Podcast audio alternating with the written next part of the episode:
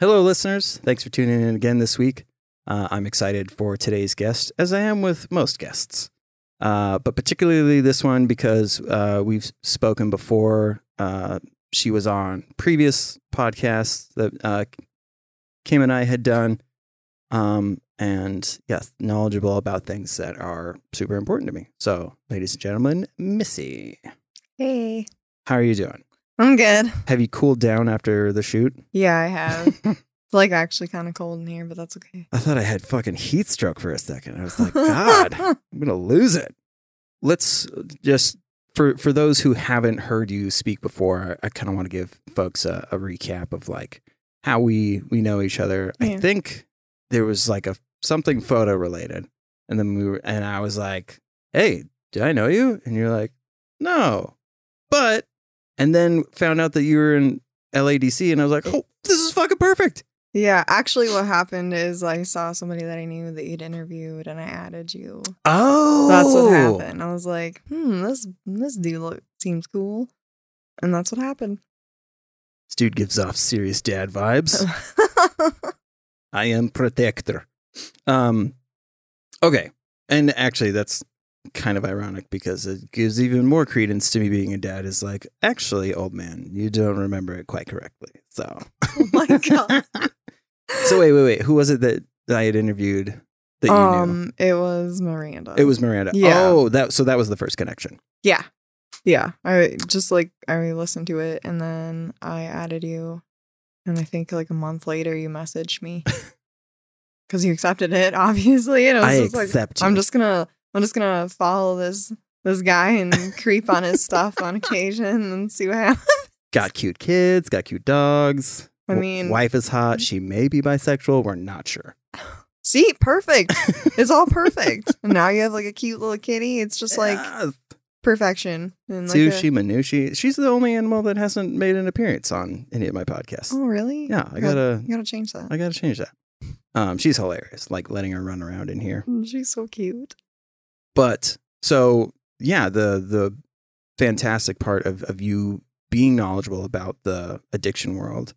Um, but yeah, so to give like a little bit of that that backstory of how you got into um, drug addiction counseling and, and what made you want to do that. So originally I went to school and like a lot of people I didn't know what I wanted to go to school for. So I did my associates. Um and then I just felt like pulled to like the psychology piece of it. Um and then I also have many people that I know struggle with addiction. And I kind of went to a university and I was going to go for psychology, but I wanted to kind of incorporate addiction studies and they're like, "Well, why don't you just you know, get your LADC and do this and then continue on later." Um which actually Oh. worked out better, but I didn't know that obviously. And so I'm happy I had an advisor, but and that's kind of how I got into it.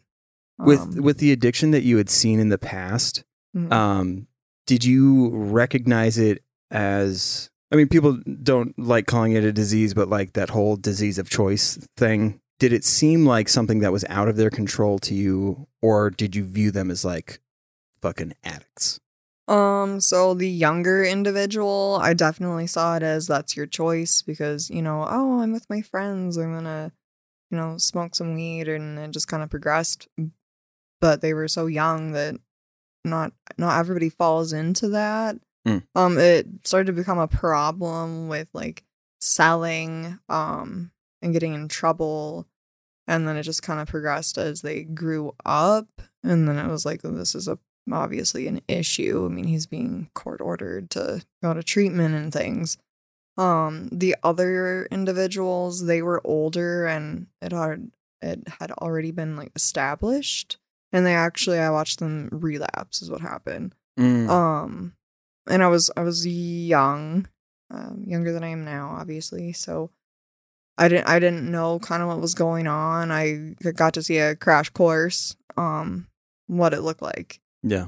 Yeah, no, it's it's sad, ugly. I would say because they Yeah. they were all like very like personal relationships, and I had to cut them off, like, um, just for me, which, you know, on their account they think it sounds selfish, but Yeah. Um, gotta do what's right for you as well and your well being too. Yeah. I, I it's such a it, it's a conversation that Kim and I have a lot, which is the fact of like when is it okay to step back and how long do you stick it out for because in her like her viewpoints on it is like if i if she had given up on me then where would we be at and Right. so it, it it's like a touchy subject because i i have the viewpoint of like if she had what i know now i wouldn't have faulted her for it you know what i mean so it's like it's hard to say that and have her understand because it sounds like I fucking leave me, do what you gotta do. But uh, at the same time, like there are individuals who, if you're their like only support group, like if it's a support group of one, then you're gonna fucking get drugged down. And hundred percent. yeah, Yeah, like especially with the ones that were um that that they were older and I had a relationship with them. Um that's how it was is I didn't what happened was I didn't know that they were using. Mm. Um they had said that they had an issue, but that you know that that's not a thing anymore and I didn't know a whole lot about it um at the time and it turned out they were using the entire time Mm. but that was like their baseline so it, Oh. they didn't act any different um until they didn't have it um and and it just got worse and it turned into like an abusive type of thing um so i mean it was just you know it was kind of like i gotta no Yeah, it's yeah, and I mean, props to being able to to do that. I mean, not yeah, because like I said, from Kim's perspective, like you you never give up, but at the same time, that's always going to have that little umbilical cord tied to your mental health, and if somebody pulls on that, you you're you know. I don't know if I would say your nervous system, but like, yeah, yeah, actually, because you can have a physical reaction Yeah. to it. Um, but you, you, that anxiety of like what is it going to be this time it, are we are we just talking or are you about to tell me that you're in jail right now? Like i don't know.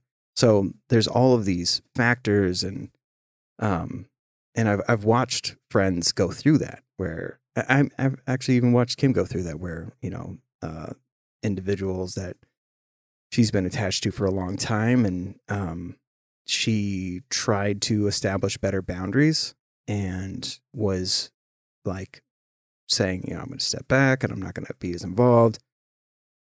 And then two weeks went by and she got a call that like reaffirmed, unfortunately, that she, oh, well, this is why I have to stay. This is why I have to be a part of the thing. And it's like, God damn it right it's more if anything it should shine a light on the fact that that individual has zero support group and needs to focus on creating that network whether it's on a professional level or friends or family or whatever like they need more than just you Well, and it's kind of like you have to want it. Um, and there's a lot of manipulation and things that go on Oh, yeah. if you're in a relationship with somebody that struggles with that because you know they they do cling to you, um, and they'll do whatever they can do to get you to stay. yeah Um, which is just like kind of part of it. Yeah I that's why i bought that dick dragon is i want I was looking at that. I was just like, oh my goodness.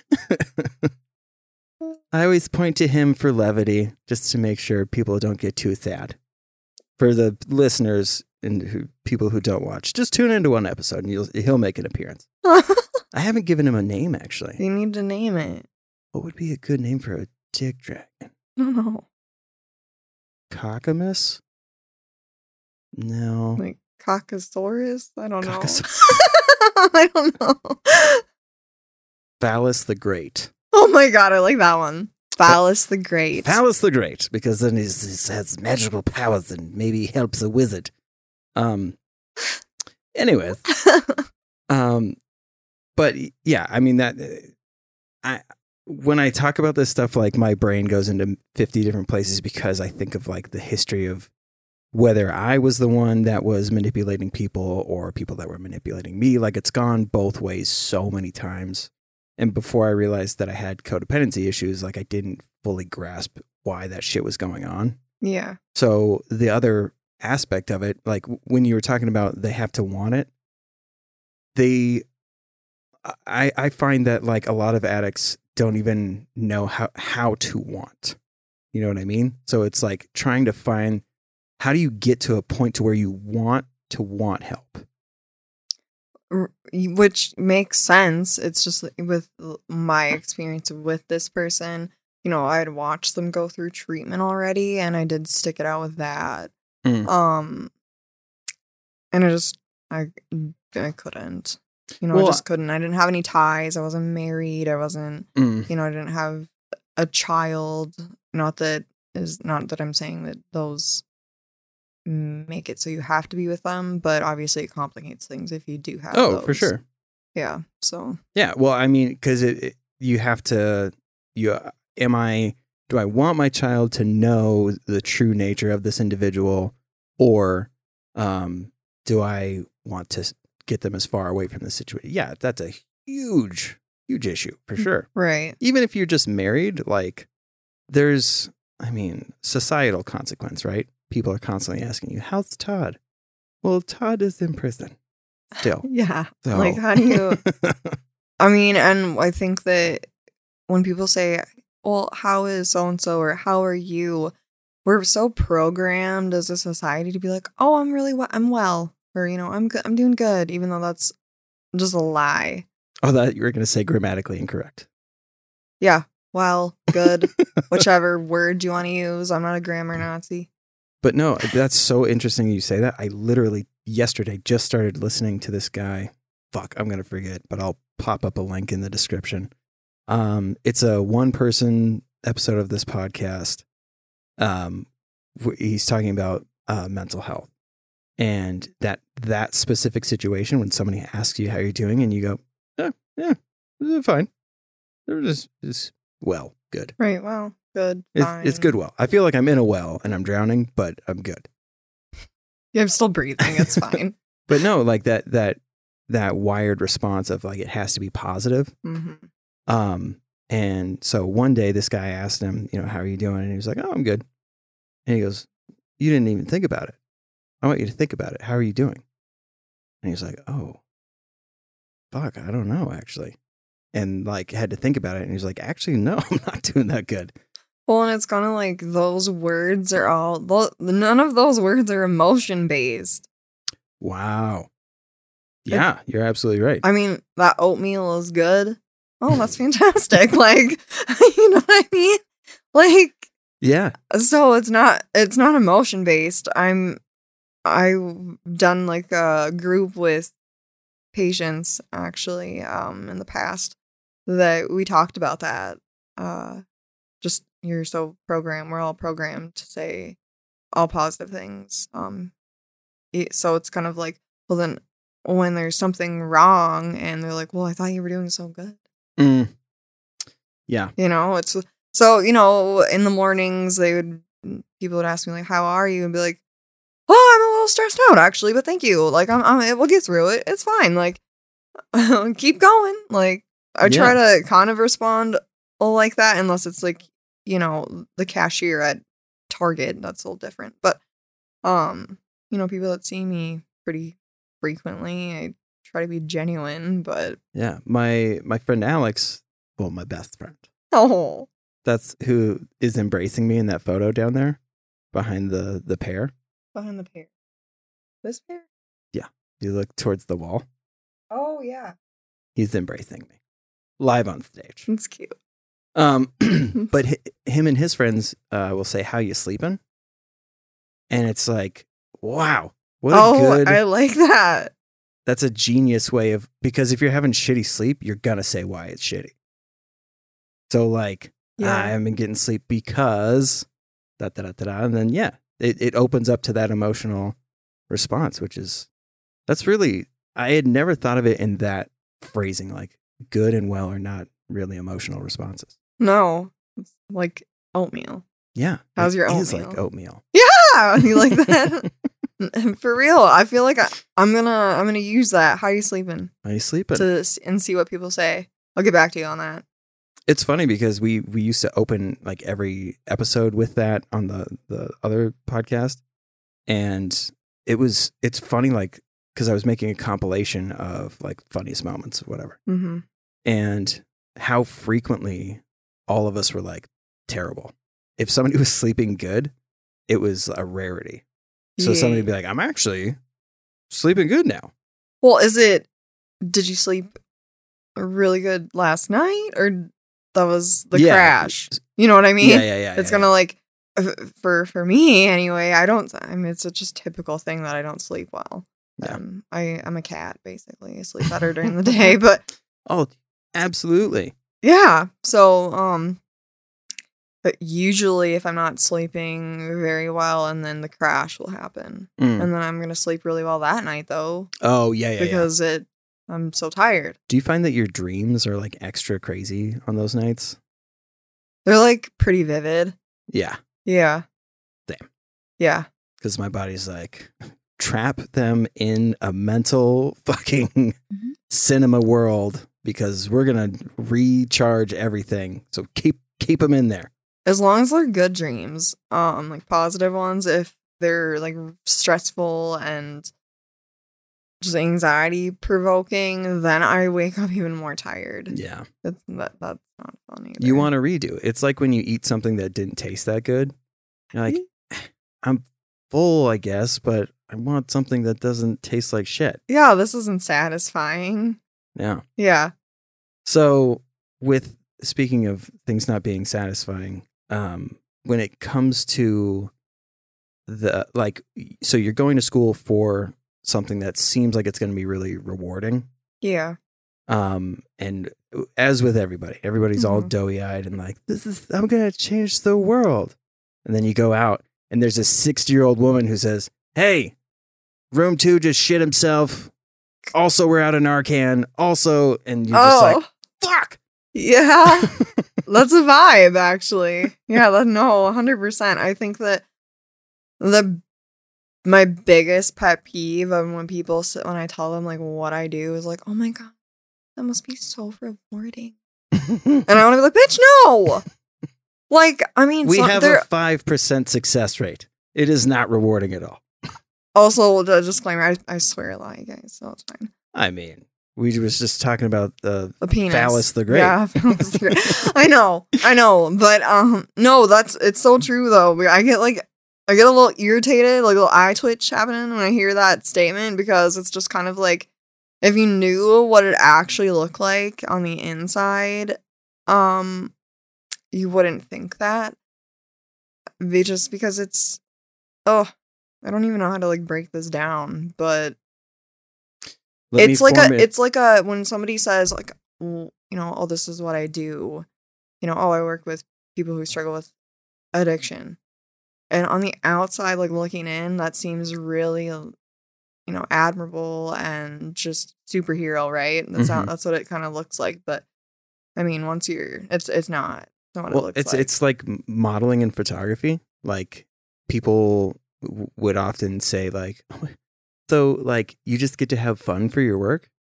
It's like I mean, there's aspects that are fun, but that's with any job. yeah like, There you you can find a, a fun vein in accounting, I'm sure. Um sure there's some math jokes that just fucking kill. but uh hey, you guys seven, eight, nine. um, But like the, it's you know, especially when I was doing weddings, it's like uh, you don't understand. It's like 14 hours of just burning all the calories, eating like just a dinner roll or what like there's so much fucking work that goes into it and people don't see that because they see the the product right? And so with addiction, their thought is, oh, you saved, you get to save someone's life. And it's like, man, you don't, it's so depressing when I tell people like how often relapse happens. And I'm like, I constantly am like, I'm lucky. I'm I'm doing good, but like it shit could change at any moment. Like Well, exactly Yeah. I mean, that's that's what they think. He's save people. No, they save themselves. Just give them some tools and Yeah. Well, I suppose like they're You they're not writing letters back and being like, "Hey, you specifically helped me through whatever." Like right. most of the time, they're out and they want to forget about all of that shit. Like Yeah. I can't even remember the name of the wing that I was on in Hazelden anymore, and that was only coming up on three years now. It's also crazy to think, but um, Because you have like 900 days, right? yeah, I hit 900, which is cool. That's awesome. Yeah. But I also look at that number and I think like because there's so much weight in I, I just met a lady who hit three months and I was like, that's fucking awesome. And she was like, ah, it's only, you know, it's 90 days. It's like was trying to downplay it. And I was like, dude, any day that you're sober, that's a good fucking day. Mm-hmm. Like, so i i don't check my sober thing that much because I don't want to tie like my overall success to that number. right. Like being just just being able to be sober and not, you know, completely spiral out of control. That's all that we're looking for. So the number of days doesn't matter. If you drank one night, went out of control, and then you woke up the next morning and you're like super resentful and, you know, just ashamed of your entire life, like I I I wish that people could see it as just a slip up, which is really good that uh, people in your profession do, like coming up with different words rather than full on relapse. right. I think that's super super important um, because then if somebody relapses, they go, "Well, fuck it, I I I I bent, and now what's the point in Right. Like I lost all that time. Yeah. That's basically what they think. And it's, but same thing is, oh, I've only been sober 13, whatever. Mm. They'll say. And it's like, Could well, you that- grab this guy? Go Yeah, there you go. better? Yeah, Perfect. No, but people say like, "Oh, I've only, I've only been sober 13 days," and like you said, downplay it. It's just like, well, that's 13 days that you didn't have 13 days ago. yeah, You know, I mean, it just takes it just takes time. yeah. Um, you know, you'll you'll get years eventually, right? That's the goal. And um, and they kind of they're they were more accepting of that. Like everybody started with one day, Yes. so also, Mm. that thing about the camel with the knees and the water. I don't know. It's an AA thing. What? I'm gonna have to look this up now. Uh, fuck. What is it? Uh, it it ties to God, so I'm not like a huge fan of it, but um, it's like I'm like the camel, um, who uh goes down to its knees twice a day, um, once for water and I don't know. But yeah, so like the concept being like you only need the one to fulfill yourself. So like you don't need your whole life doesn't need to be this fantastical thing. Like people don't realize like the the biggest part of sobriety is the fact that you get to be bored again. Like they forget that life is boring. A lot of life is pretty boring. You know, like you go Yeah. home, there's nothing going on.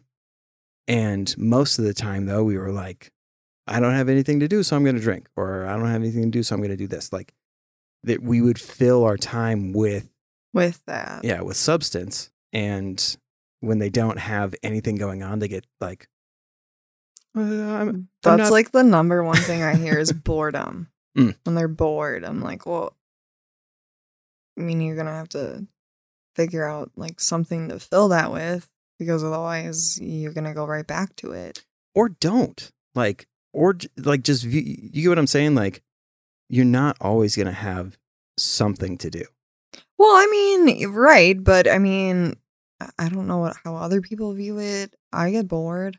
yeah and you But- should You know, I've but this up here, this this isn't bored. It's going constant. So, i see what you're saying you know, I don't let it get don't get sucked in, but it's constantly going. You know, I, if I'm at home and I'm like, wow, it's really boring here, but I have cats. You know, oh, I'm gonna turn on like the television and go do something. Most of the time, I'm home alone a lot. Um, no there's a 300 pound bodyguard that lives with you I know, right?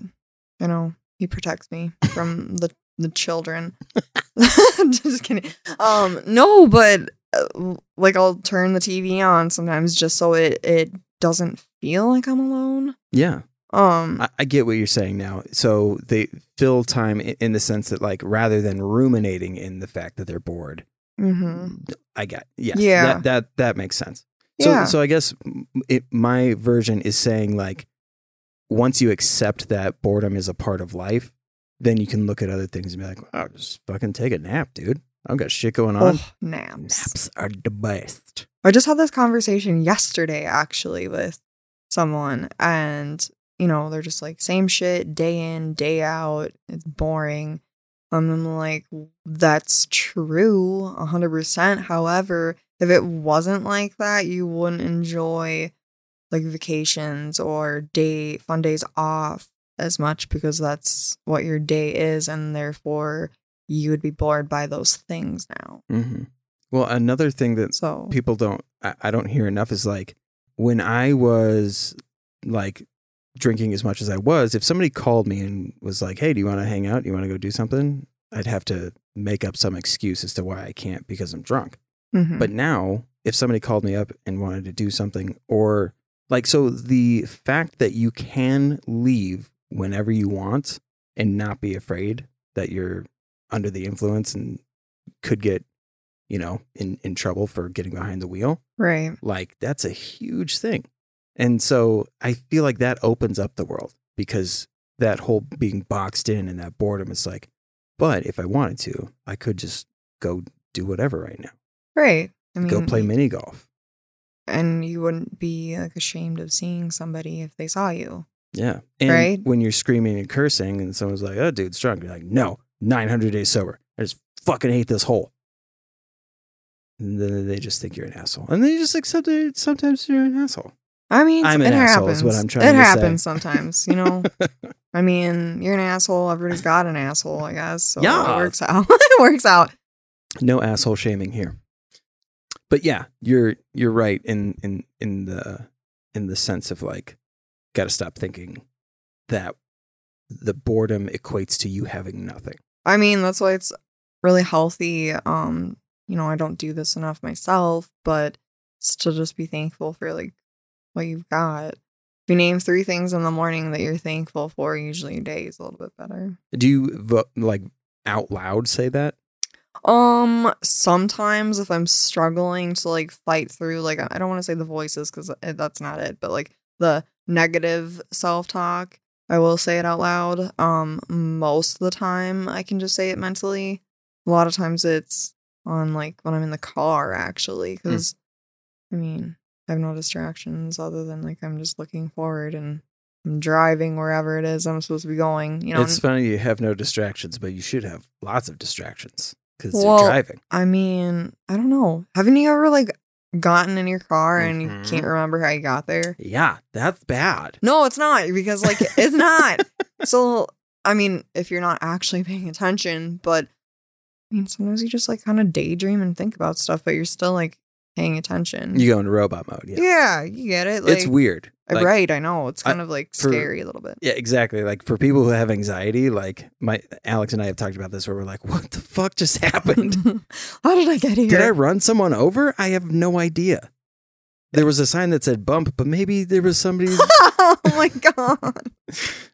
but um, so I've I've heard that the actual vocalizing of things can change something physiologically. Is Yeah. that the right word? Physiologically. Like, yeah, mentally and stuff. Yeah. um it can yeah it can have a change uh, i i just started doing it for like little kiddos that come to get piercings and they'll say scared i'm scared and i say can you try saying i'm brave even if you're not just try to try to say i'm brave and i'm brave And then they. Fight through it. yeah and then Yeah. rage against the machine comes on and they're like fuck yeah um yeah no i had a group kind of about that too um positive self-talk it's uh we talked about um like negative um oh my gosh words words missy N- uh, like, like- the negative so like n- speak? or- initial like negative thought. Yeah, Mhm. so it's kind of like I'm gonna just an example is it's a really basic one, but you know, I'm I'm really terrible at math, so I'm stupid. Mm, So and then like switching that to no, I'm not stupid. I just learn different. You know. mhm. Um, just being able to switch it and, and it's really hard to do. Yeah. It gets easier, but I mean I get stuck sometimes even, you know, it it it's it can be difficult. Yeah. Um, when it comes to the the mental health side of things, because did you do so? Did you study psych stuff while in school? Yeah. Okay.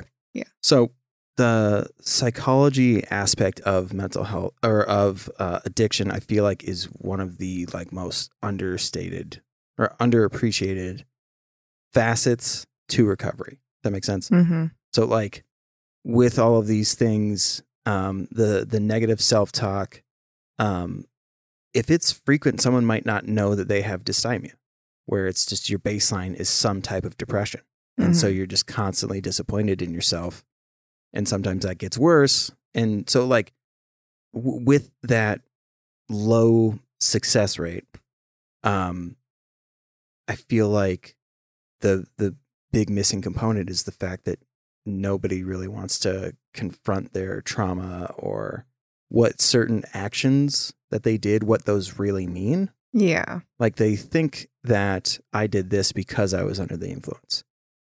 That that can be true, certainly. But on top of that, what hit you in the way that you thought I'm going to punch the window out in this car? Like wh- what about substance activates this aggravated part of you? You know what I mean? Like Yeah. I mean, most of the time, I don't think I've ever met anybody that doesn't have a mental health issue um that is an addict. Yeah. Um so I now are you saying in what you recognize or they vocalize? um so I can't diagnose or anything, but But you can see it. That's like Kim and I. We're like, we don't Mm. diagnose, but that person is on the spectrum for sure. For sure. And we're going to work our way in because people are talking to them in a way that's not respecting the fact that they're overstimulated right now. but but it's true so like they might be like no i don't have any mental health and deny everything and you can't do a whole lot if they don't want the help Right. but if you can just sometimes see it Yeah. um in behavior and it will get more noticeable the longer you're sober because it's no longer like is this psychosis it's is this like a mental health condition Mhm. that should be treated but kind of like you have to they have to want that as well Yeah. so not only do they have to want help in, you know, getting sober, but they have to want the mental health piece of it because without that, they're gonna go back. Yeah. I mean, you just can't. Did I, have you heard of the Dunning Kruger effect? I don't think so. The, like, the funny way of describing it is stupid people lack the capacity to recognize that they're stupid.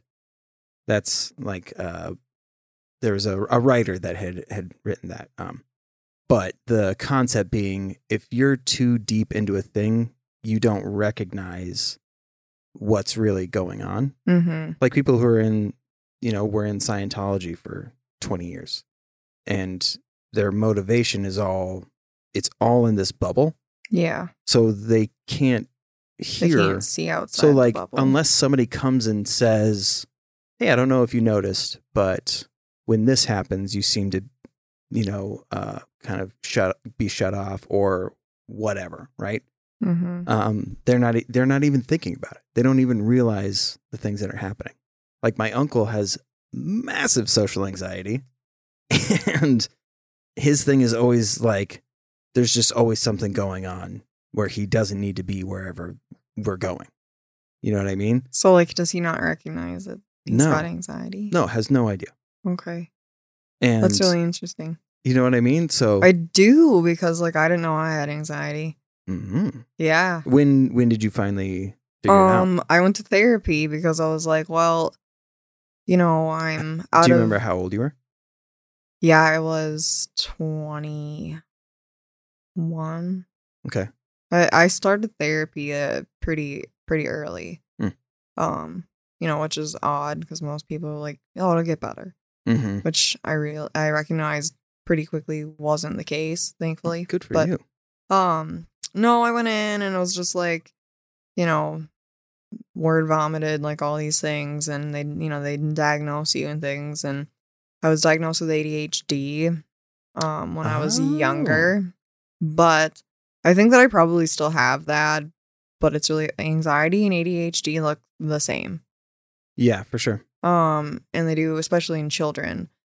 Mm. Um, so oh, interesting. yeah, and like I started to kind of think about it. I was like, actually, they might be right because I would think back to this specific time where I would get really anxious. Like, so let's say the bus comes at like eight oh five, Mm. and it's like eight eight o'clock. Okay, I and I haven't left the house yet to go make it onto the bus. My stomach would hurt. Like I'd feel really nauseous. wow. Or like I had to go to the bathroom, and I was like, and she's like, yeah, that that's anxiety.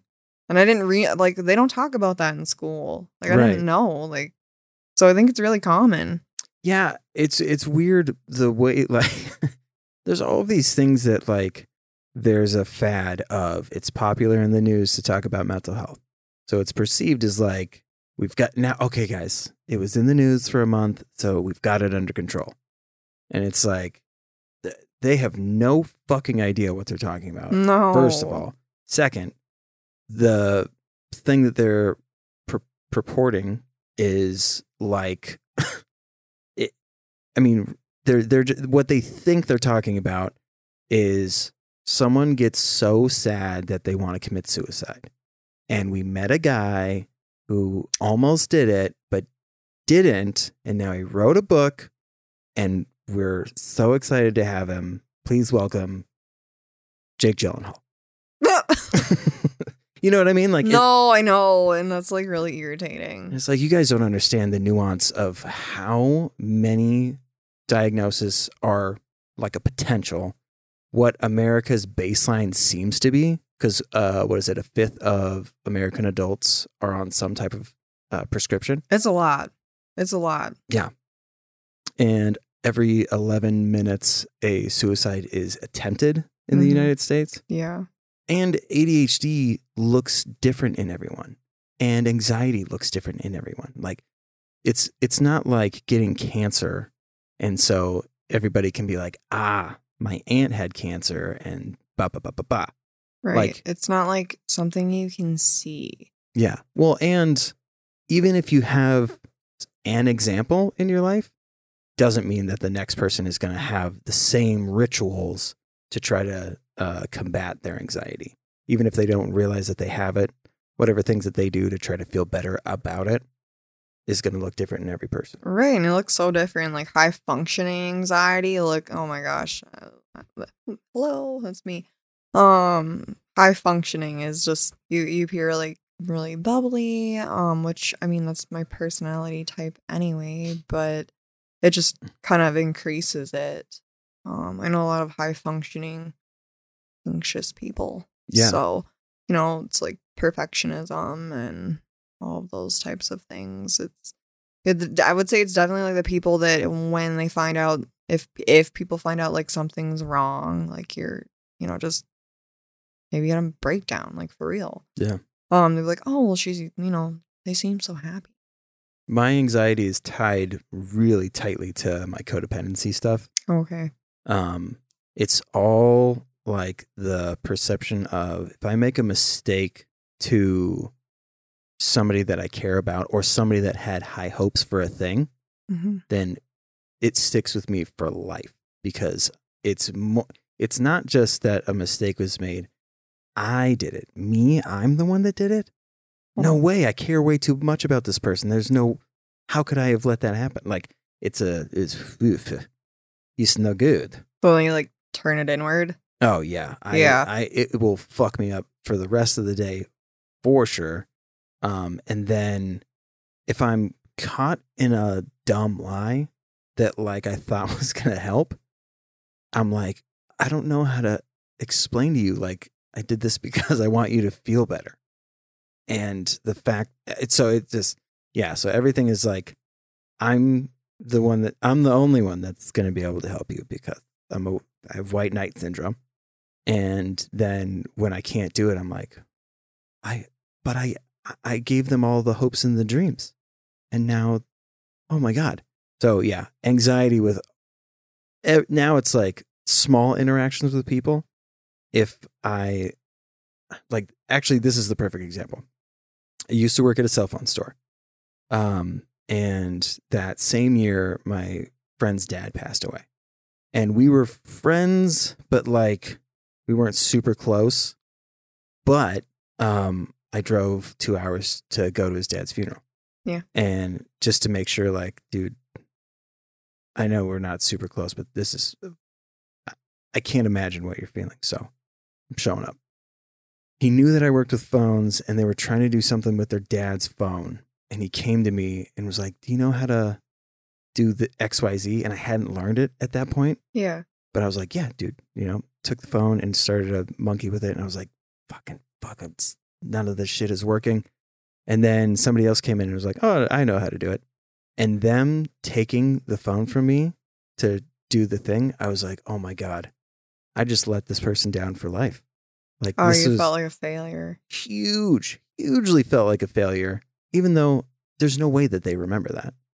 You know what I mean? Like, so little interactions like that, it's, it literally feels like I'm being compressed. Like, uh, blech, Not a good feeling at all. not a good feeling. no. So, yeah. So, and some people with anxiety, like I keep bringing it back to my boyfriend, Alex. um, Cute.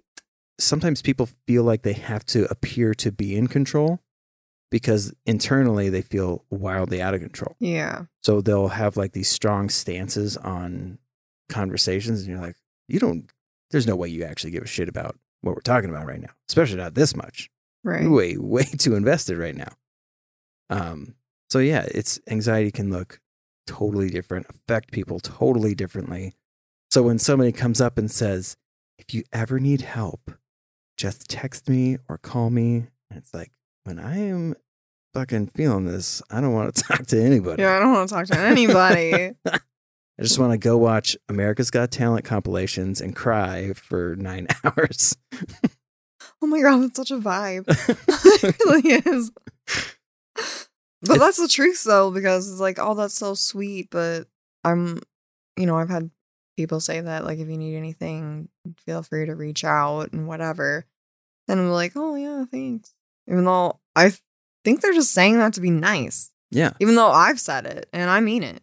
Have you ever gone to somebody who said that? No, no, I haven't. That's the, this is, some, there's a comedian that does a bit about this where they're like, the person who says that is never who you want to fucking go to. Most of the time, you're like, uh, thank you. Never, never Yeah. with you. Like, oh, well, that's a really nice thought. Thanks so much. Yeah, yeah. it's like I, I had a conversation with somebody about how weird it is that like if a friend passes away or if some like kind of tragic thing happens in your life i don't go to my parents i don't go to family members for that stuff i go to some friend who i'm really close with Mm-hmm. instead of somebody else Yeah. and like how common that is it should give like a good perspective on why when you say if you need anything text call whatever why we're not going to you we have a person usually or if we don't and we're just sad fucks but um most of the time there's a person that we really want to go to Mm-hmm. Yeah. Like a like a really close individual. Like, like you know, somebody like a best friend. yeah Or, or somebody you've like trauma bonded with and the experience you're like no one gets this but this person and i know that if i text them they're gonna be like some fucked up shit huh like i have right, like they're gonna get it. yeah Yeah. i have uh i have suicide buddies which is heavy to say Yeah.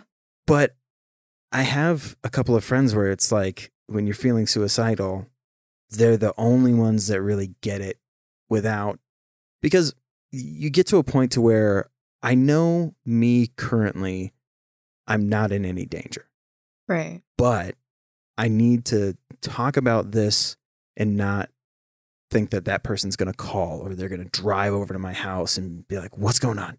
What do we need to do? And like try to make life altering changes. I call this person, it's, it's like a war buddy. Like, Yeah. we've been through this fucked up thing and like do you remember when yada yada and yeah I mean, I get that. Um, I mean, this is a really long, middle school for me. But when you say, you know, a suicide buddy, I mean, I used to uh, self injure, um, and I had a friend that found out that they also did it, and then we bonded over that. Like it later on, and we weren't actually like close friends, but that was that was the bond is that we both did this and we both came from um we'll just say like broken homes. mm-hmm. Um so I, I get what you're saying because you know, like, you know, if something was showing, they would be like, Hey, cover it up, you know. mm, yeah yeah yeah Yeah, because I we didn't want you know the guidance counselor. Good God, that's like you know the devil in school. Like, don't tell me what's going on. yeah You know, um, yeah. So I understand kind of what you're saying with that. Um, I've had some in my adult life, but I don't talk to them anymore. I have a therapist for that now. yeah Yeah. i was gonna say some if the, if that's your only person that you go to and like rather than trying to improve yourself um especially if that um that bounce board if you're you're just rubber banding shit off of each other and it's the same shit but you don't want to change anything Yeah, there's zero results or zero um uh, like improvement. yeah, yes, like yeah. growth. um there's no um oh my god i'm spacing on a Like I think I know what you're saying. oh like there's, no desire to change anything you just want to do this so that you don't feel as fucked up because there's another person that knows the thing Well, right, because they kind of validate, like, well, I feel like that too. validate there we go You know, yeah, um yeah the you just want the validation of the, the the these two scenarios rather than so a like thing that was really hard for me because of codependency i would let people just do that and and and i would say my things i horrible with boundaries um and so i would you know say all of the things and, and let them know that they're not alone and and all those things. But then you come back for round two and you just want to do the same thing that we did last time i'm like okay so what do we do now yeah. Like, And- what's gonna change? and if they connected with me on, on something like uh hypomania so like basically bipolar um if you have bipolar tendencies and we connect on that and you want to come to me with some shit and i'm like we got to be careful though right because we're prone to this thing Mm-hmm. so if you want if that's what the bond that you want we got to have some options as to uh what we're going to do if these things happen um and I, I guess I'm I'm curious. Like, have you? How long have you lived alone for? um, so I have a roommate now. Oh, you do. I do. Um, but I lived alone in a previous to like l- having a roommate. Um, I lived alone for I want to say it was like four, three and a half years, ish. Um, it was rough, especially during COVID, like the start of COVID. say, oh my gosh! And I worked in overnights at the time. Oh no. Oh yeah. Oh yeah. Uh, so I didn't see or talk to anyone, and I was like a vampire. So, um, so that was rough. Um, but I, I'm like thankful I have a roommate because I mean, we, he, they're my best friend. So we check in with each other. Oh, that's and- awesome. Yeah. I mean, even if it's just you know to bitch, but sometimes you just need like a vent session. Yeah. It's not like all the time, but um, You need a sass hour. yeah, exactly. Exactly. Um, but they work opposite shifts than me. Mm. So it's kind of like I live alone um during the week. Oh, okay. Right. So But that's nice. So, like on the weekends, you guys know that you're going to see each other. yeah. Okay. Yeah. I mean, I sometimes I wish that they worked a different shift, but then realistically, I probably know that I would like "Mm, get the fuck out of here. You're annoying me, like in the most loving way possible. I mean that in a loving way, but Yeah, yeah. you know, we all get annoyed with people. It's Well- normal. it's hard to know when to stop being polite. Like, I mean, for me especially, but like the when the, like the Minnesota goodbye, oh my gosh, it lasts forever. Um, it, it applies to friendships like way more because, especially if you live with somebody, it's like, sh- should I be suggesting that we play a board game right now? Kind of hope that they n- need to do something else because I really want to just go watch Twilight again. yeah.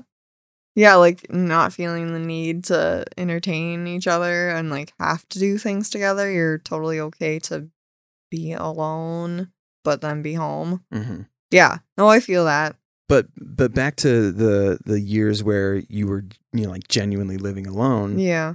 Um, when you're having these heavy conversations with patients, um, what was your your like? How do you decompress?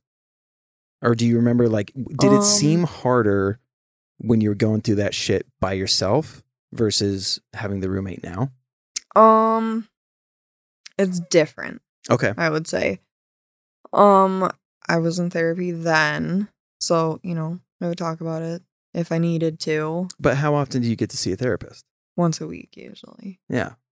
but you know the gym at that time was really big for me because you know it's well, number one it's healthy for you but being that i didn't see the daylight and i didn't have much social interaction it just made me feel good um but now it's different just because i'm in a more stressful position Mm. um i would say and i don't work out anymore Well, that's good. So, like, um, I mean, with with what you're going through currently, hmm um, it, actually, that it might be better. Is you know, r- like within the last three months, okay Yeah. did you find that your coping mechanisms were not working? oh yeah they faltered for Mhm. sure because my main po- coping mechanism outside of like you know obviously therapy and learning those types of things but was the gym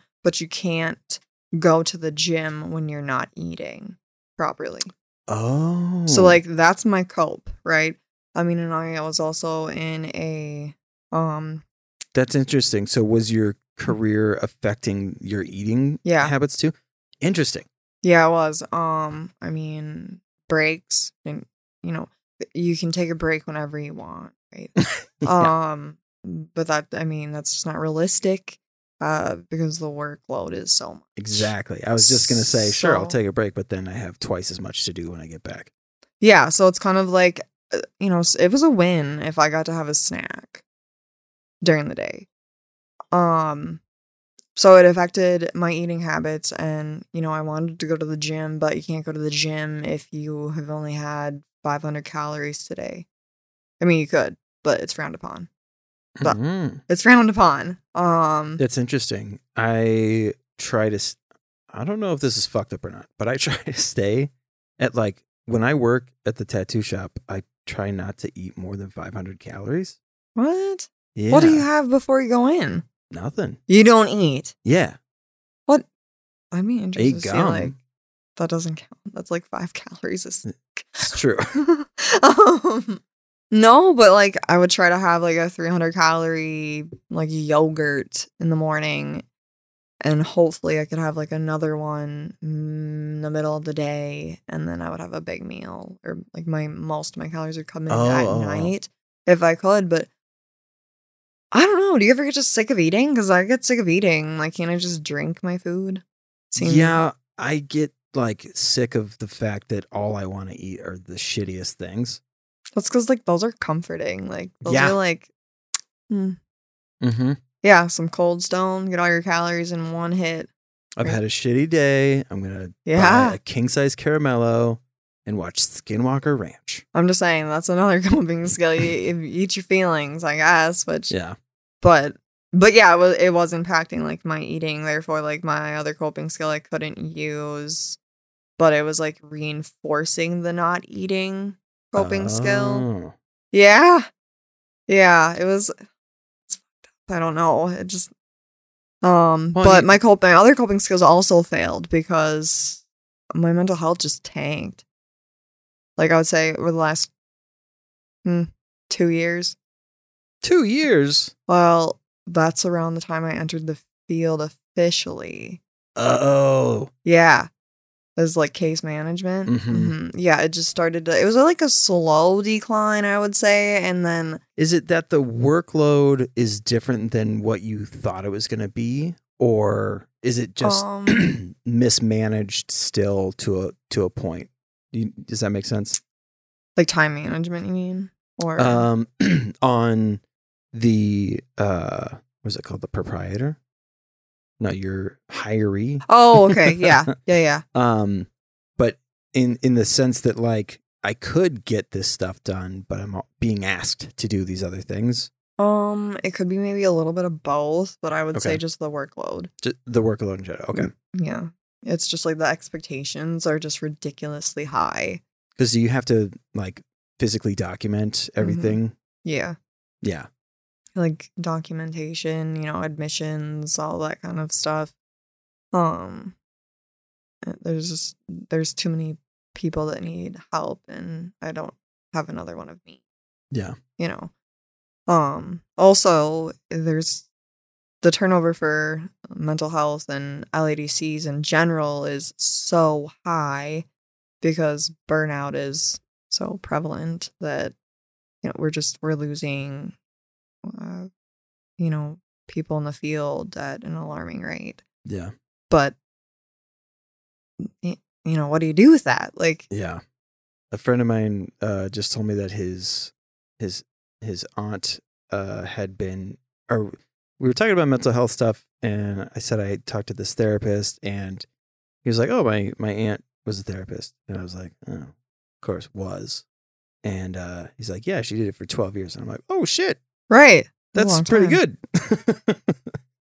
but like, you know, you compare that to somebody who's worked for a tool company for 30 fucking years and it's like why is it so easy to do or why is it so hard to stick it out in these fields? People don't focus on that enough. Well, I feel like so I've had this conversation or something similar to it where it's kind of like you can try as hard as you want not to bring the work home with you, but it's going to be up Oh. here. And usually I'm, you know, I'm pretty good at, you know, not letting that affect me. When you say not letting it affect you though, Yeah. it still has that space. It still has real estate in your mind. Well, yeah, but you know, I'm not going to like obsess over it. okay. I see what you're saying. um i'm usually pretty good at it i would but like i would say like the last like mm, six to eight months not so good Mm. but it's different if you're working like retail or like you said a tool company or you know whatever it is you don't have to bring that home with you mentally you can clock out or whatever and just be like later Mhm. you know and it'll still be there when you get back in the morning Yeah. or whenever you go. But um, it's not quite like that when you work with people. Yeah. The the thing that I've been thinking about lately with mental health and addiction is most of the time you you don't have just one person that's counting on you. You have like a family Mhm. behind that that's counting on you. You have there's there's just so much like pressure on on one person. Um I mean coworkers it's like they all kind of get it, I think, where it, I don't think you get quite as much pressure or it's a different kind of pressure. Right. Um but yeah, when you have a family or a mom looking you in the eyes and is like, "So, is it is it better now? Is it going to get better?" And you're like, "I don't fucking know, man." Well, I mean, I haven't had to deal with that, thankfully, but you know, um, I've gotten the comment, "Well, you're you're the, you know, you're the expert," which is basically Mm. saying like, "Well, I want it's your job to fix me," and it's not. It's you know, I can be there for you, and give you skills. Um, you know, obviously we'll, you know, set up some resourcing and that kind of thing. But it's not. It's not my job. Like I think that I'm 20%, you're 80. Ah, You know, um, I can give you this. And if you decide that you're not gonna use it or you're gonna just throw it in the trash, um, that's totally on you. Um, at that rate, I'll do my best, but I'm not gonna I'm not gonna work harder than you. mm. oh, oh, yes, yes, yes. So, you know, I mean, That's another reason why I could never do what you guys do is because my codependent nature is just like I would invest in every fucking person that I meet way too much, and then I would just bury myself in the ground with the amount of failure I because that's what it would feel like. If I see you again, fuck, what did I do wrong?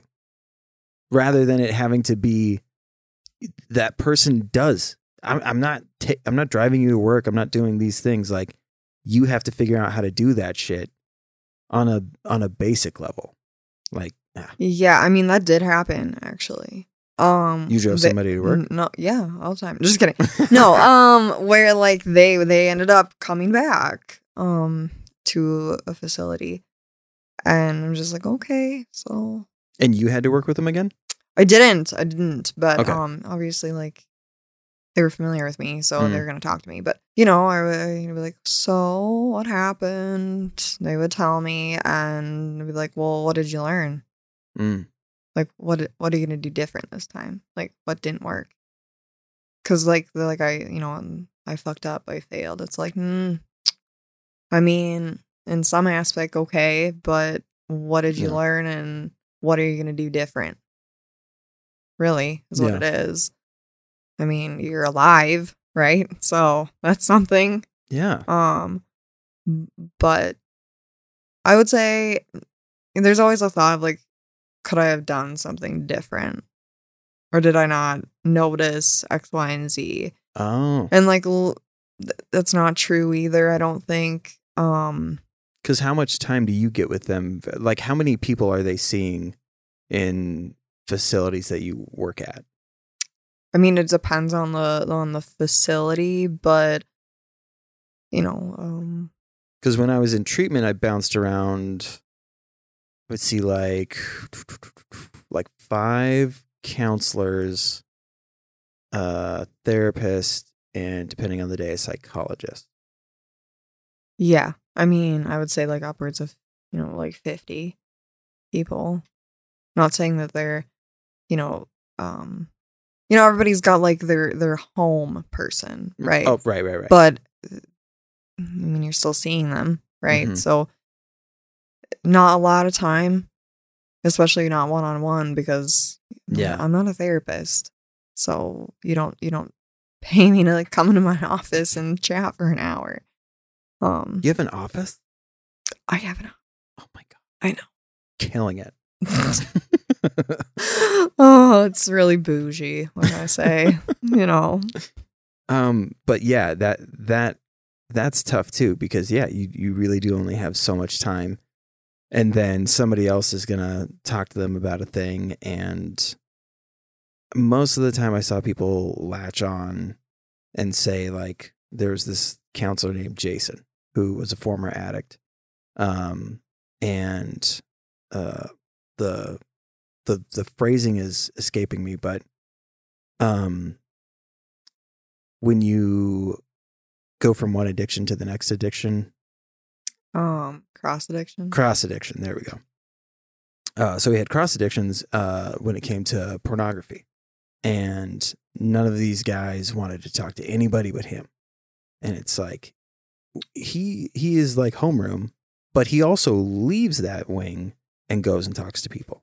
right. So he's not like just hours. Mm-hmm. We don't get all of his time. And Well, then exactly. the documentation, dude. Like mental health and addiction counseling, like the amount of paperwork, it's probably the only thing in like film and movie that like tr- actually translates is like this the fucking amount of Yeah. well now it's like files, but still. if I would have known that my job was paperwork, I mean, eh, obviously that's not my only job, but you know, I got an hour with an with an individual, and then I have three hours of paperwork. Like, oh, I was like, oh my gosh, that's something they didn't say in school. Like, it's true. Uh, basically, once you graduate and you get your licensure, everything you learned in school, other than the ethics portion, um, goes out the window mm-hmm. a little bit. yeah. Yep. Uh, yeah. I mean, like people bringing paperwork ho- home or their laptop home. It's just a norm. Yeah. It's a norm, which is unfortunate because, you know, you might be getting paid because people like to do salary because you can, you know, you can work as long as you need to, but you still get paid the same. oh, sure. Um, it's ideal for for companies mostly, but which is whatever. It's you know, it's also a business. Yeah. Again, I get that. Um, I get it. You have to go to Cabo twice a year. I've never been out of the U.S., so Oh, I meant like the the person who's paying you. oh, yeah, okay, I got you. Yeah, I get it. The guy, the guy who owns CentraCare, he, he needs a private plane. I get it.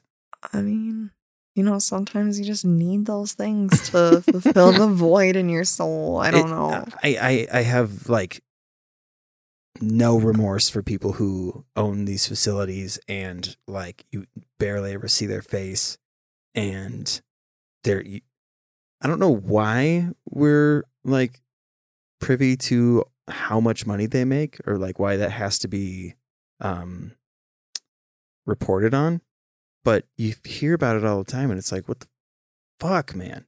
There's people that are coming to you because their life is a total fucking wreck. Yeah. and what are you doing? You're you're letting all of these other people get burnt out and then you're getting upset because we're not pulling in enough patients and it's like they might be dying dude i don't fucking know like maybe that's why people aren't here because we get burnt out we don't have the resources to help them but this is fucking Well, it's kind of like at one point, do this is like you know, obviously we all get into the helping field because we want to help people and see people succeed. But um at what point do you say I'm out? Because like when you can't implement the things that you're teaching, like you know, self-care and all these things, like these are what you should be doing, but I'm going to go over here and don't you worry and not use any of that yeah yeah because yeah. I don't have the energy. You know, I kind of feel you kind of feel like a little icky, like a little hip, like a hypocrite Mm-hmm. almost. Even though that's not how you want it to be, but I won't lie to you. I mean, I mean that happened to me a little bit, not to the full effect. Like I'm still obviously going to therapy and trying to work on it, but when I don't have like the mental space for it, um, because I went, I'm an, I'm an EMDR, and you know when you're doing emdr yeah, oh, like for me how's it going it goes really well when i can when i have the mental energy to do it because it's like a lot of it's hard Yeah. It's funny. Um, I either hear it's one of two. It's never like it's going okay. It's always it works or it's a fucking nightmare. um so i'm gonna like put those together. Ah, they're both. They're beautiful actually. Uh no i really love it. Um and and like the because I, I the way i see it is i view these things when it happens like as a movie. Like Mm. i can see it um and you can feel it and all these things but it- it definitely helps. My anxiety is not as bad as it used to be b- but when you don't have like a, a- your job is too taxing so you Mhm. don't have the energy to do it Yeah. Like I'll still go to therapy, but I won't necessarily do EMDR. I time. I talk about therapy a lot. I haven't been since I was 18, Oh, which seems odd, but I've been trying to like find a way because when you're talking about feeling icky, I definitely feel icky when I ask people like, "Oh, "Are you going to therapy? Are you doing this and that?" mhm. and I don't do any of that shit. But what I do do is this, and I'm constantly confronting my mental health, not as an excuse, but as like a tool to say, okay, so I have a diagnosis, Mhm. right? So if I um, bought VIP tickets as because I thought it would be funny to buy the most expensive tickets to like this low level gaming convention that is happening in Minnesota for Landon and I to go to. It's just hilarious to me to spend three hundred dollars. And Kim is like, What the fuck? You just spent three hundred dollars not talking to me because you thought it would be funny? I'm like, why did I do that? Oh, my massive ADHD makes me prone to like funny ideas. I go, oh, yeah, it'd, it'd be hilarious if we drove to Alabama right now. Like, if something hits me in the right way and I shouldn't be doing it, hmm I, I'm still very susceptible to doing that thing because of ADHD. So it's not that I go, oh, I just I did it because of you know I fucking ADHD. What are you gonna do? I go, why? Okay, so I have to look out for moments of spending a lot of money or going on a trip or these things because I'm I'm prone to it. So even though I don't go to therapy, I'm constantly like analyzing my actions and using my diagnoses as like tools to try to work through it so that I don't do a thing again. Does that make sense? Yeah. So if, Like, if you're one What of those caused you to like? Yeah. want- Yeah. so if you're one of those people who's like therapy's not for me, fine. You can manage without it, but you then you have to do the work. You like people will complain about like I don't have time in my day to go, you know, for an hour or two to do this thing and it's like fine. You you definitely have time when you're taking a shit and playing Angry Bir- Angry Birds on your phone like listen like read something or listen to a podcast that talks about you know mental health or do something don't just say ah, i don't have time so therefore Right.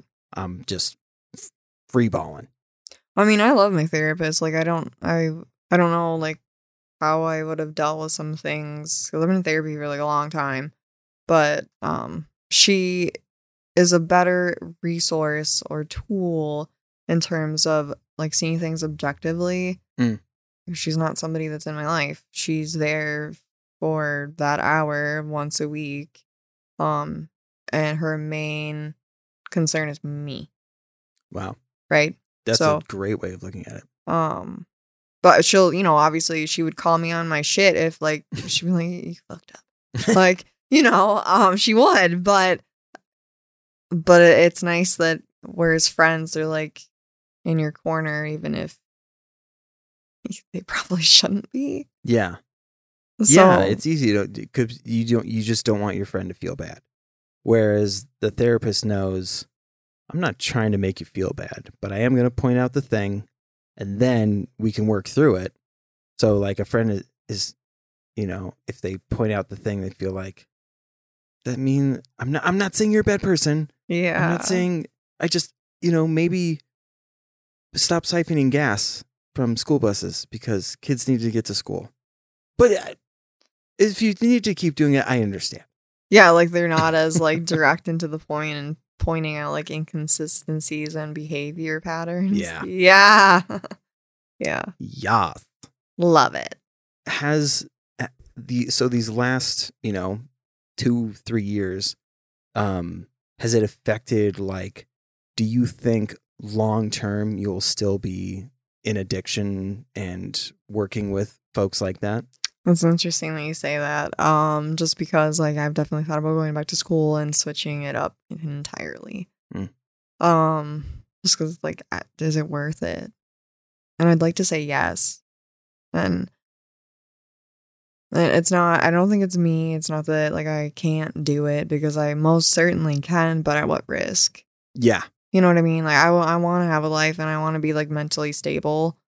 Um and it's like at what, at what risk? So I'm going to give it more time and you know if it doesn't turn out that it's for me and I'm not willing to sacrifice my entire life mm-hmm. which I mean, people are, you know, like I feel mixed views about that just because it's like, well, number one, you shouldn't have to, but number two, it's not, I'm not saying that these people don't need help, but so do I, yeah you know? Um, it, realistically, the system's broken.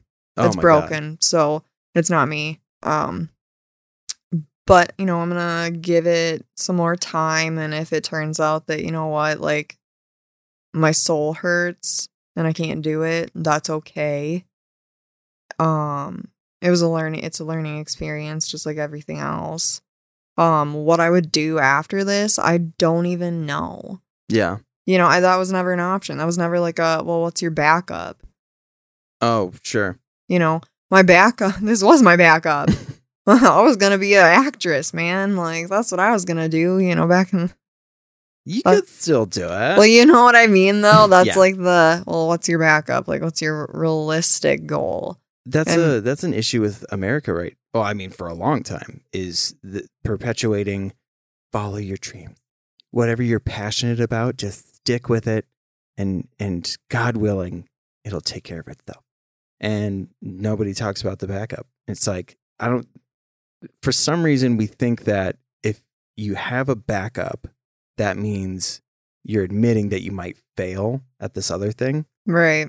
and somebody was just saying it was whatever you did um so like this couple just broke up and they were together for 10 years and then they failed and so the 10 years was a, in their mind a failure and this lady was like no no no you you were successful for 10 years Yeah. so if you go into another thing, you were successful at that thing for however however long. And now it just so happens you're going to do something else and you go and be successful at that. So like this yeah, it's such a clusterfuck our society I because follow your dreams, but if you fail, a fallen star. It's isn't like that so sad? it's Like, so fucked up. Not to mention, like, oh, the havoc. It, re- it's just like on your mind. Yeah. Just like I failed. It, it, it- yeah, it's not bad enough that I feel like I failed at this thing, but you're going to be like, oh, that's okay. Yeah. And you can kind of hear that tone of like, yeah, not everyone can be a winner. like oh, God. I didn't Yeah, realize I failed that bad. Yeah, well, and it's kind of like it's not. It's not even that. It's just, yeah. I mean, I was like, well, I could go to like, school for business, I guess. Like, I have no idea. I, I think, I literally have no idea what I'd go to school for. I mean, it's, it seems like environment is a pretty big like aspect of, I mean, in any job for sure. But when it comes to mental health, it's tough to find an environment that all around 360 has your back. Well, right, and that's the thing is like people stay for um the environment and the way you make, make them feel, not money. Yeah. I mean, money helps. Let's be honest, but Yeah, but I mean the you're absolutely right. Like the the main thing is that we want if I'm going to spend 8 hours here, right? More time here than I am at home, then the environment better be pretty fucking good. right, Like exactly. yeah, it's I mean, I do not make that much money at the tattoo shop, but I've never been happier because the people that I work with give a shit about what they're doing. Like it seems like it's this like a group of ruffians or whatever like I mean like the stereotype for people with neck tattoos and I guess I don't know. I don't. Who are you talking to? Because well I a feel like- lot of older people well, older people like that's different. Like But that's the thing is like I'm in a age bracket where there are people in their 40s who know what I'm doing and they're like you're 30 how, you're just now working at a tattoo shop? What's going on? Do you have a midlife crisis?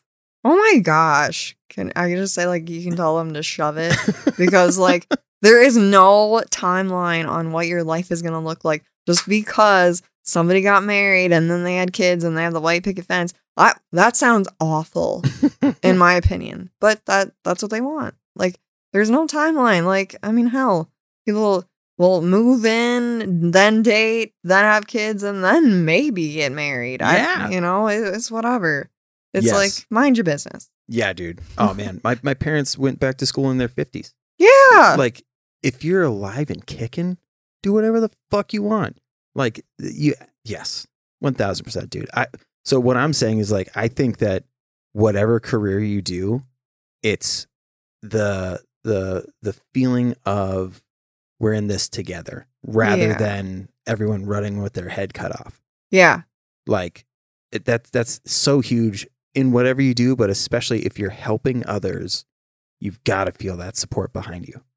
Well, yeah, and that's the thing is just you know finding that support. I would say for an environment where I I also had left a job where I made more money and I took like a three dollar pay cut or something. Mm. I think it was three dollars. It was I can just Three hundred dollars maybe. or three no it's three dollars an hour like three dollars an hour pay cut so I went from like what was it, like 16 to like 13 oh, okay.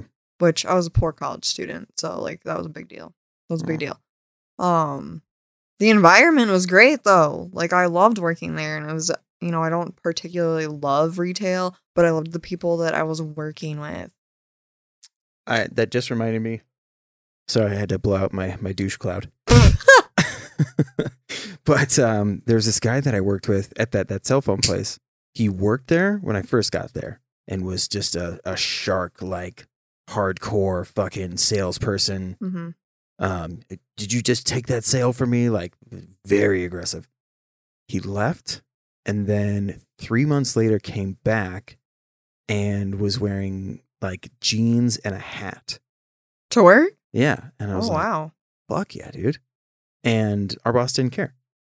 And I was like, why, why did you, because he, he said, he like talked up some shit about the next place he was going to. Oh, I'm going to be making thousands more. Fuck you guys.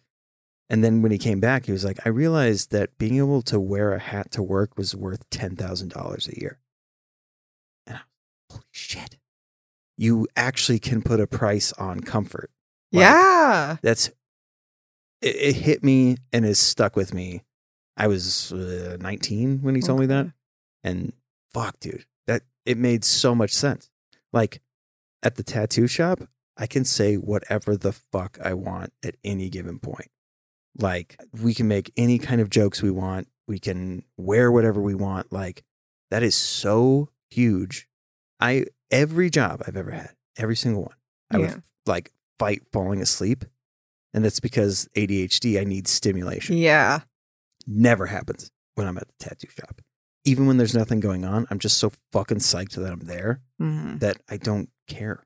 Well, that's the kind of job you want. I mean, you spend most of your life either asleep or at work. hmm Um, and it's just it's worth it. It really is. Like I want I want to be at a place that like you you know you feel like you feel like you right the best version of you, not the false putting Yeah, yeah, out. You know what I'm trying to say? Like Yeah, yeah, fake, like Barbie. Like I'm gonna use Barbie. Um, the presentation. Thank you. Yeah. Yeah. you, you're you, yeah in a formal corporate environment you have to present yourself versus just it's me i'm here and Yeah. we're gonna work through this thing Right. i was gonna say that before like when when people stick it out in in those careers it can change your personality.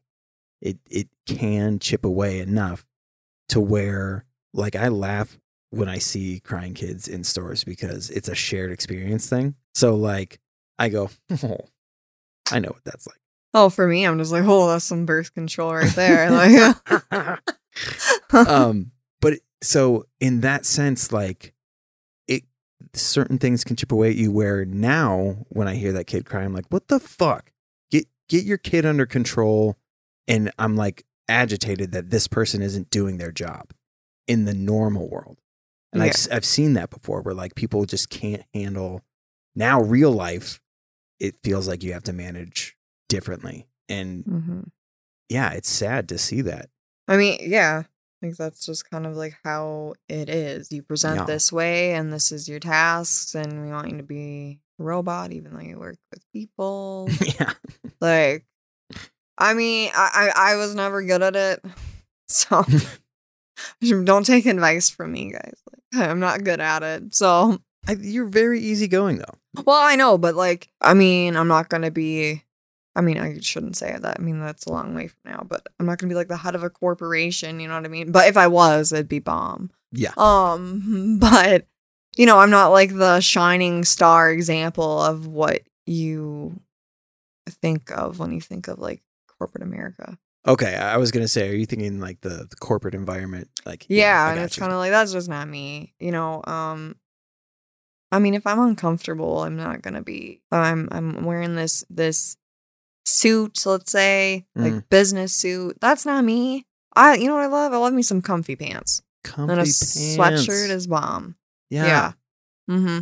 And I mean, when I started in the field, I would say like that's kind of how I viewed like how I was supposed to be. And eventually I just stopped giving a fuck, um, essentially. I was just like, you know what? I like relate better to people when I wear in within reason, of course, like what I want and present in a way that I like yeah, because nobody else has got to be in here.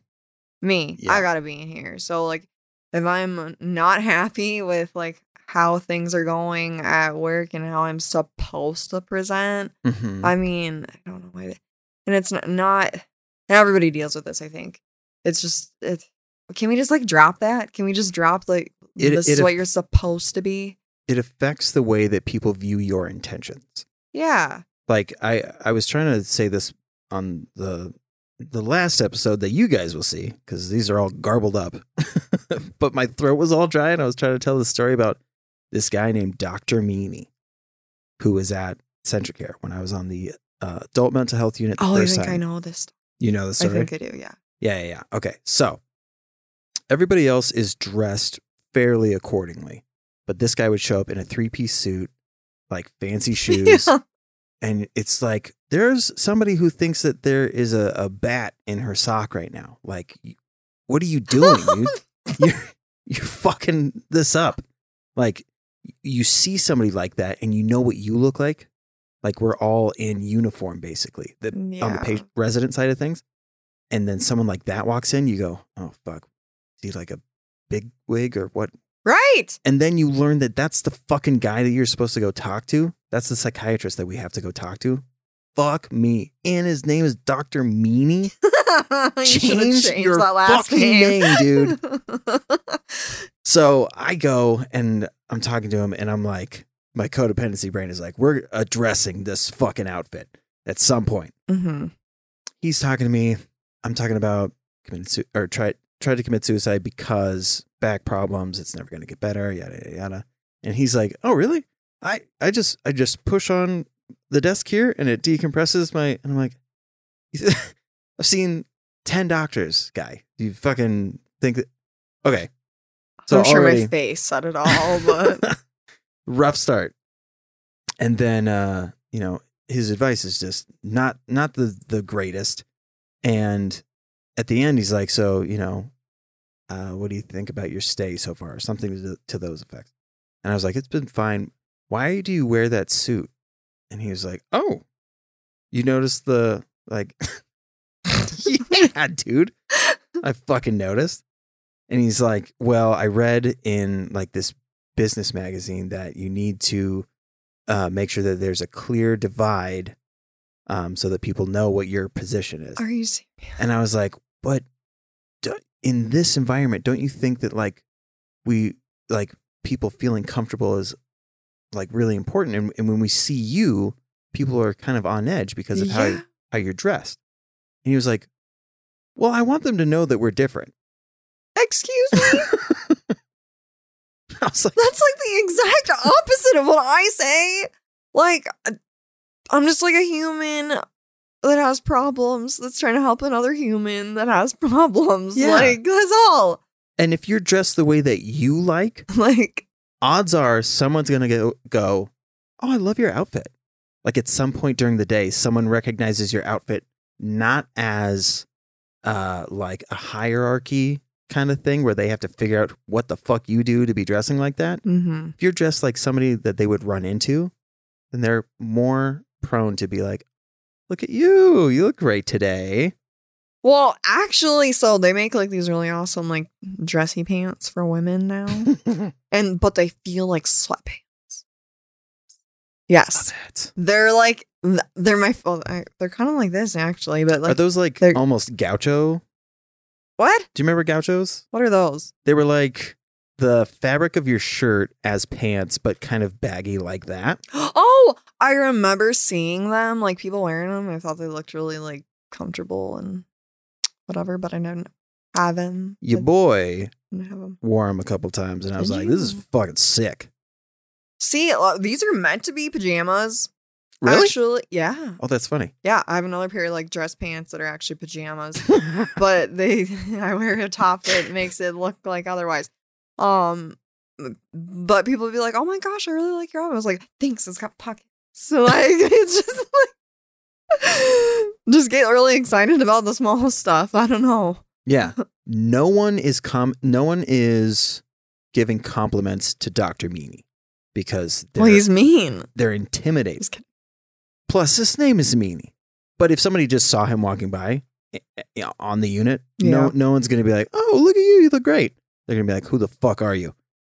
So that's where like it lets down that wall, Mm-hmm. and they're they're gonna open open up at least enough to be like, I think this person is uh there's a level they, they're at a level of comfort with themselves to where I can be comfortable talking to them.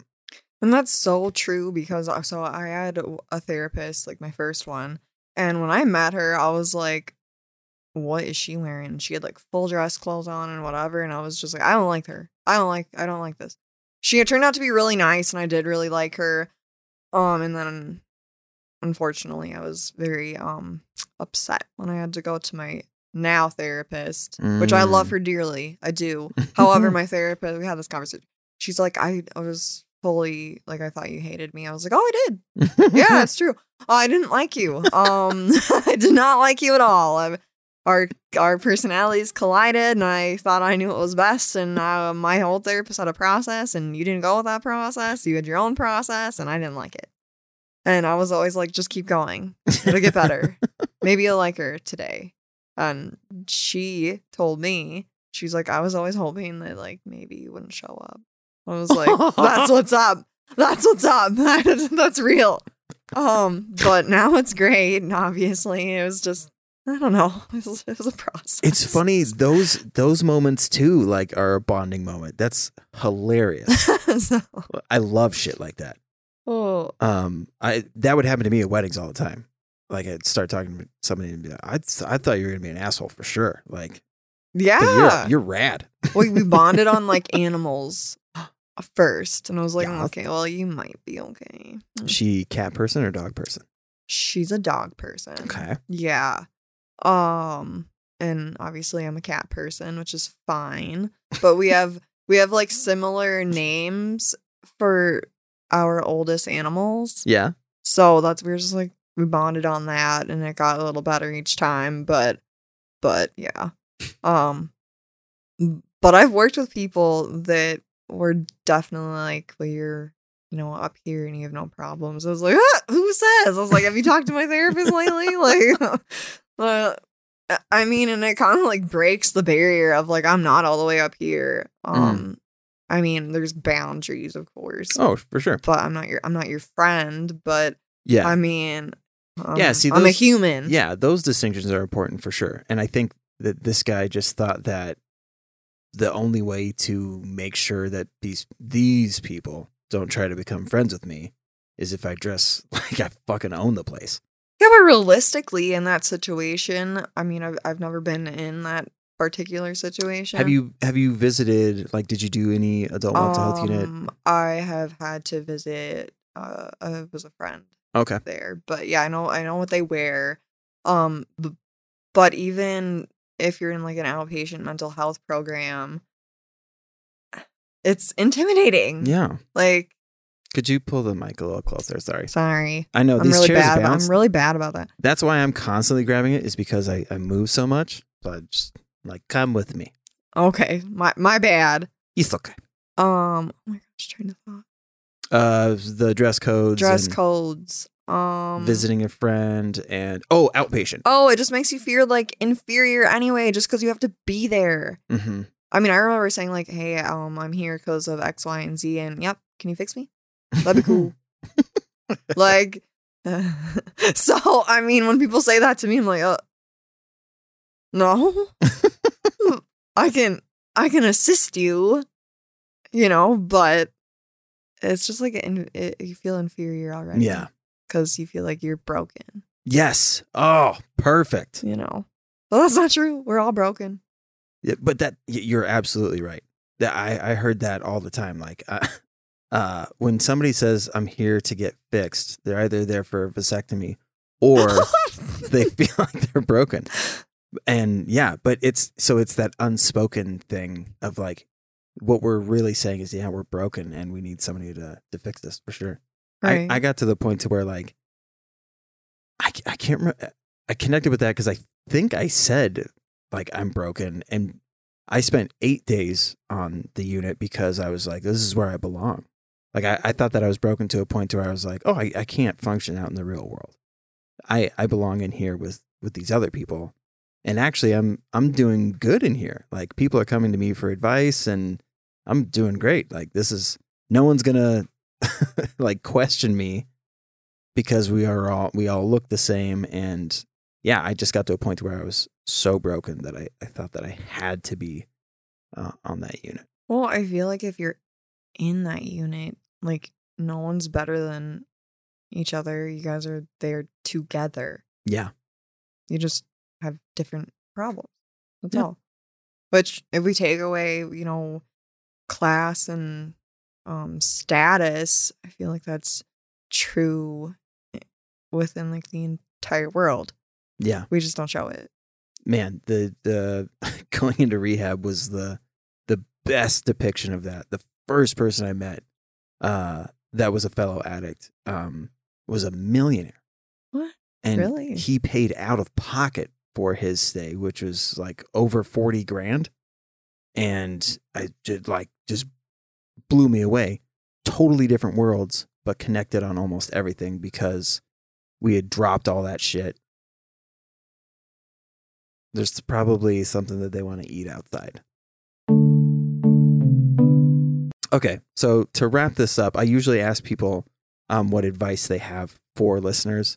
Um, I guess on the side of, I'm trying to think of where I want to go with your question. Let me think about this for a second. Okay, no, it's okay. I know that like normally we have like a game plan and it just kind of like "Ooh." Yeah, we were all over the place. all over the place. What we thought we were going to talk about didn't happen really, and that's okay. That's fine. I, because I think um, with the the concept of people who help those in because I think addiction falls under that like mental health care. Yeah, I think Um, so too. People don't think about like the care that you need. So like what is it that you do or what things did you put in place to try to protect yourself um like with you know the boundaries is an obvious one but um for your mental state Um, leaving things that didn't make me happy, what do you mean like things that didn't like serve me anymore. Like if I could, if like let's say like there's a friend, okay, Mhm. um, we've all had those friendships I think that are really high maintenance, Mm. and it's kind of like I don't have like I'm just I'm using this as an example. I don't have the energy to like continually kind of fill their cup and like back like go back and forth all the time. Mm. Uh, The friendships that are like a little less maintenance, right? Which sounds awful, but it's real I talk to people all day and I can't have time for for you and your problems as well Mhm. as like working on myself. Like you, you go see a therapist for that. Um that's like probably the biggest thing is just like failure isn't necessarily a bad thing. hmm I don't think. You learn something from it, which is important. Um and like when things don't go our way, we kind of think, well, I failed at that. And I I don't think that's true. I think that that just that just didn't work for you and that's all right. Um so getting rid of those things that don't serve you. Oh, um, okay. Whether it's like, you know, people, um things, things that stress you out that you don't need to be stressed out about um the job the corporate life whatever it is if it doesn't serve you and it doesn't actually make you happy because no offense guys but we all end up at the same place Mm. so you, you only have like what 80 years if you're lucky Yeah.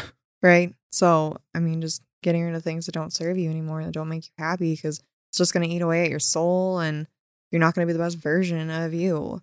And I think that learning that is important.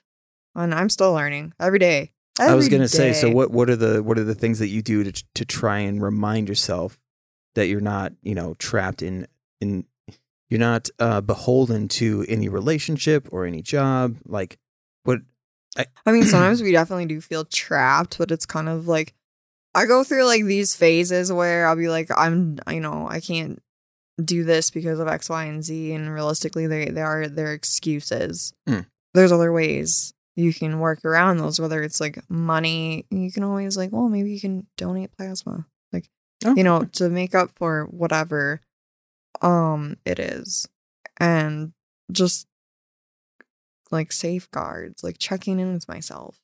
Sometimes we're all so busy and I gotta go do this, this, and this, and I gotta go bring the kids to wherever that we focus outward and not inward enough, I don't think. Mm. Just like doing like little checks. How you doing? How you sleeping? yeah. Like with yourself. Like we check in with others, but we don't I don't feel like we check in with ourselves yeah you know just like oh how, how are you how are you doing like i i think writing ha, um helps a lot with that just to like have you ever done the exercise where you write for i think it's 10 minutes straight and you don't like you just write you just keep No. going um i forget what the exercise is called but it's like you do it for like 10 or 15 minutes and you just write whatever comes to mind and it's Oh. unfiltered. Freestyle.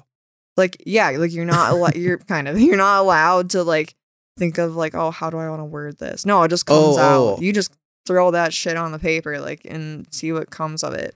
And eventually um because i've i've done that before and you know i'll do it for a few months and then look back and see what i wrote and you you can kind of see like attitudes and moods change which i think is really interesting so i think just like, checking in and doing things that are good for you is important um, I mean, mine would be therapy. Obviously, I have cats. That's a self like that's comfort.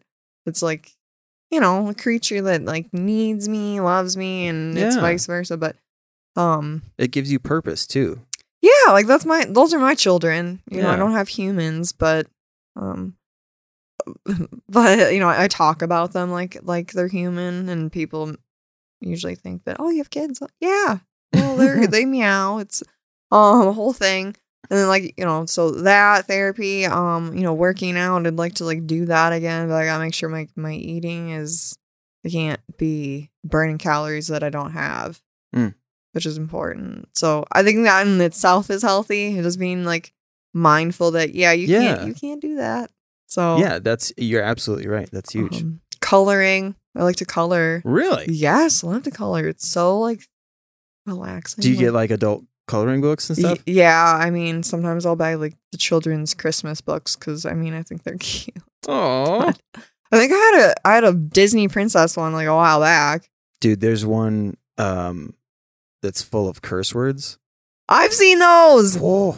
Yeah, no, one of my, my patients like um I've had a couple uh color one for me and it said like uh don't give a fuck I think is one and I was just like thank you love it um I don't know if that's a hard question because it's gonna look different for everybody but Well, it- I I always ask like, uh, or I try to ask on a personal level because because everyone's stuff is different. mhm. It offers up a, a new thing for somebody else. Like that writing thing, I've never heard that before. Such a cool one and something that people can try.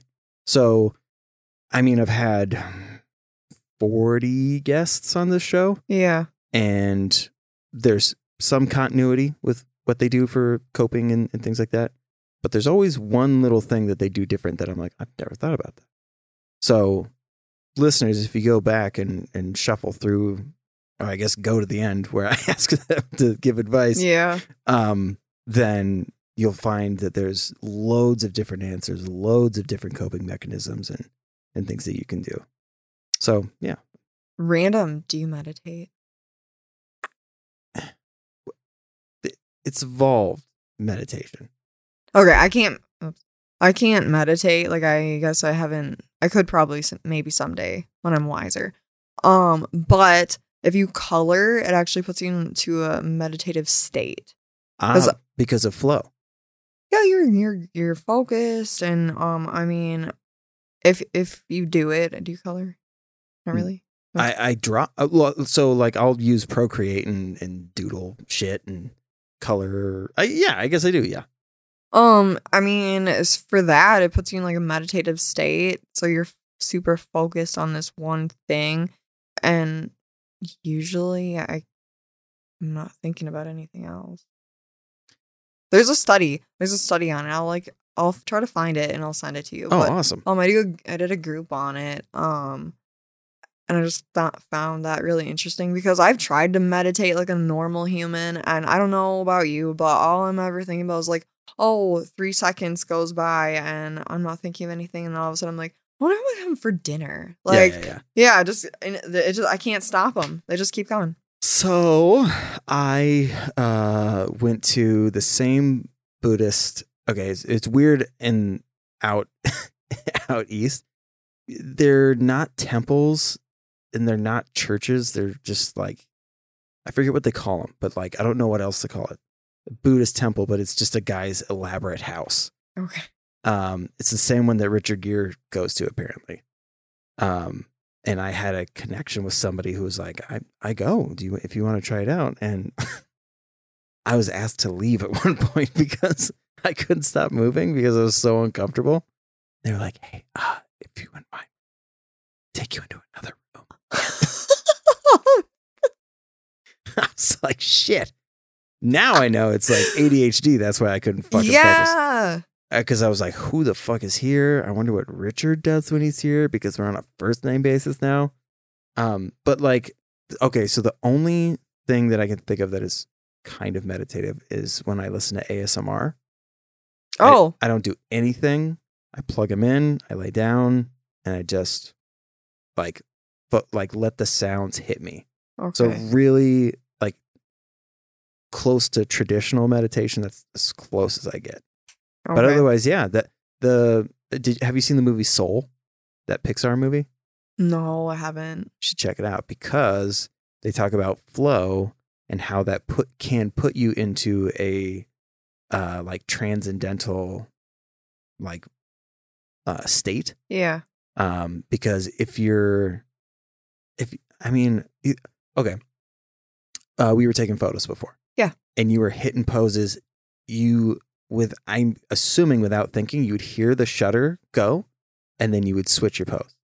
You would hear the shutter I go. mean, I guess I don't remember hearing it, but but I could tell. You would switch so that's your flow state is like I know exactly what I'm doing. I Oh, know. Okay. So like when you know for sure like what you're doing, Mhm. coloring is a perfect example and that makes sense why it works that way because your brain just goes i know there's lines i know exactly where to go and there's going to be an out an immediate outcome from this thing that i'm doing so yeah that flow state i think that's meditative yeah that, that makes a lot of sense it's meditation for those who can't hold still Oh my gosh, yeah, no, I can't. I can't. So I'd probably be wondering in that same spot where they'd be like, "Yeah, we're gonna ask you to go over here now." So I'd be like, I wonder, like, you know, like if I'm doing this right. Like, am they I? put me in that other room i just fell asleep Yeah, I would be like, this is a good place for a nap.